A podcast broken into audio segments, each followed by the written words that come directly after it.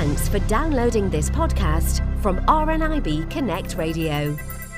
Over time, many charities will change the way they operate. They may expand, they may move into different areas or concentrate on smaller areas. So, all sorts of changes are possible, and it's all about delivering best possible service for their customers. RNIB has gone through some of these changes over the past few years and are currently undergoing more changes in order to make alterations to the service which is given. Now, Sally Harvey is the chief exec and she joins me now. Sally, thank you for speaking with us. Pleasure to join you, Allan. So, Sally, a lot of changes have taken place with RNIB over the past few years changes to service and staffing and so on. And there's another change at the moment. Can you tell me why that this recent change has come about and, and what you're hoping will come from that?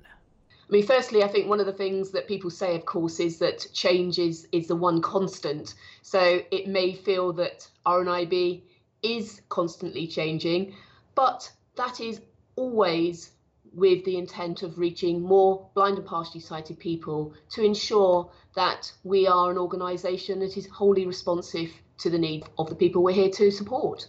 So, what are those changes? There's two main changes. The first is around simplifying our group structure.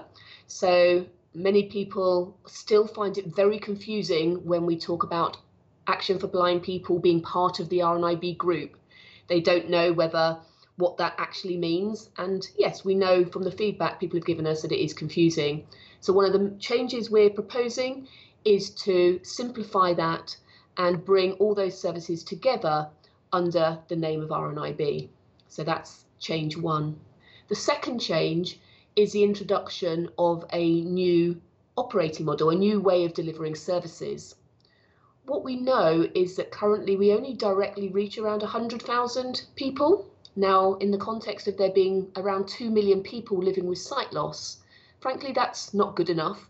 And the way that we deliver services at the moment make it very, very difficult for us to expand that, that reach in a way that is both affordable and scalable. Okay, now the, the organisation itself has gone through changes over the past few years, Sally. This, this as I said, being the, the most recent. There's been changes, there have been consultations and so on.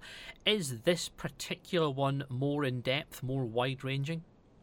I would say yes, certainly wider ranging, because what we've wanted to do is make sure that the change is holistic that it it ensures that it works as as a whole so blind and partially sighted people aren't left confused or pass between services where it's not clear what we do. So, yes, it is a wider change aimed at ensuring that anybody who needs our support or support of others is able to receive that support.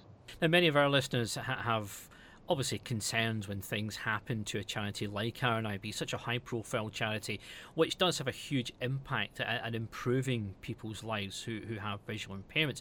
Uh, their, their concerns, a lot of that seems to be around perhaps reductions in staff. Will that affect frontline services? Will there be any contractions in the services? Are any of those things that, that, that, people should be concerned about, or are there ways that, that RNIB are handling this to keep frontline services really as they are, if not better? We certainly don't want blind and partially sighted people left concerned about the services they receive as a result of this change. And certainly, we have no intention of simply abandoning people or, or, or um, stopping delivering services. So, what the changes are, however, is ensuring that the way we deliver services enable more people to be reached and bringing services together in a different way will enable us to do that. We then want to ensure that, particularly with some of the more specialist services that we deliver, that actually they're the right ones, the ones that are going to make the difference, biggest difference to people, and also ensuring that we respect the services that are delivered by others, ensuring that blind and partially sighted people are equally benefiting from other people's services as well as our own. So, no, nothing about this change is in any way going to impact on people's current services, but we will want to continue to work with people to ensure that those services are better able going forward to reach more people.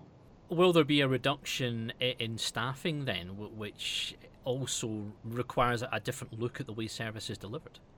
The changes we're making will mean that there are different roles in the organisation, and as a result of that, there is likely to be some change both in the numbers of staff and the roles that staff play. So, yes, the honest answer is that these changes are likely to re- to um, result in a reduction in the numbers of staff. But we're talking relatively small numbers compared to those that are, are employed. And of course, there are also our 5,000 volunteers that provide huge value to our community. In terms of services, then, are there services which require closer scrutiny to improve the way they've been performing so far? No, it's not about closer scrutiny. It's just making sure that actually they're delivered in a consistent way. For instance, if we were to talk about what RNIB does to support people into employment, that would look different depending on where people live. So if you lived in Cornwall, for instance, your experience of RNIB would look very, very different to if um, you were receiving services in a different part of the UK. We want RNIB to be known across the UK for its excellent services. So, what we want to do is to think differently about, for instance, our employment service and make sure that we can be really confident about talking about our offer and also those provided by other people. Okay, another uh, thing we've looked at on uh, Connect Radio, on RNIB Connect Radio for, for some time, is the new Connect ethos, if you like. So, connecting up not just the organisation but the service users as well. How does that fit into the sort of new structure then? How will connecting people improve? I'm hugely excited about this, um, the opportunities the new way of working will, will give us here because you're absolutely right. Connecting people with an, each other, connecting people to services is, is what this change is, is, is about. It's about valuing and, and respecting the fact that that lived experience of living with, with sight loss and the ability to support each other as part of a connected community, the, the benefits that brings to the community as a whole.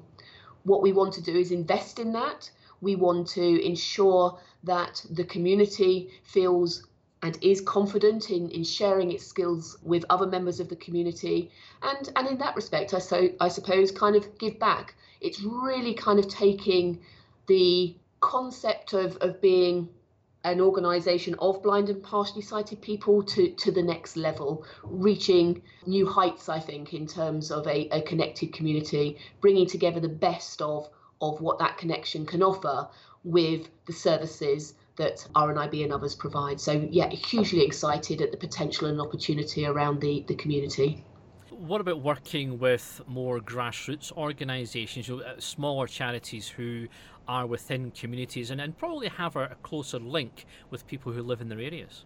A really important point, and thank you for asking that question because I said earlier that when we're looking at our services that that looks different depending on where you are in the UK and of course we know that across the UK there is different organisations who are providing fantastic services day in, day out for, for blind and partially sighted people.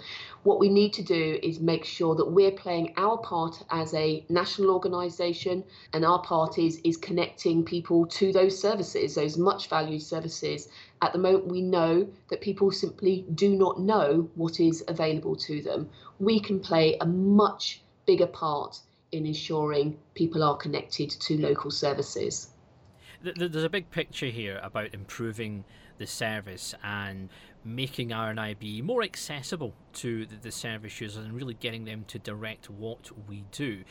Has coming to this stage of changes has that been difficult for you and the board of trustees? Because there obviously has been some difficult decisions to take the difficult decisions that the board and, and I and the executive team have had to make is is around the some of the you know the challenges and hard and difficult world out there for, for charities and we need to cut our cloth to, to fit. We need to make sure that services are sustainable going forward if we're promoting a different way of doing things. The last thing we'd want to do is to make changes only then to find that we can't deliver on those promises. So making sure that the organisation is sustainable going forward has required us to make some difficult decisions in some cases about what we fund and what we don't fund. However, the service model and the changes we're making, actually, they've been a lot easier decisions to make on the basis of the evidence that we're relying on to make those changes. We've been working with staff, we've been working with customers. We have a customer council, for instance, who's really helped to shape proposals.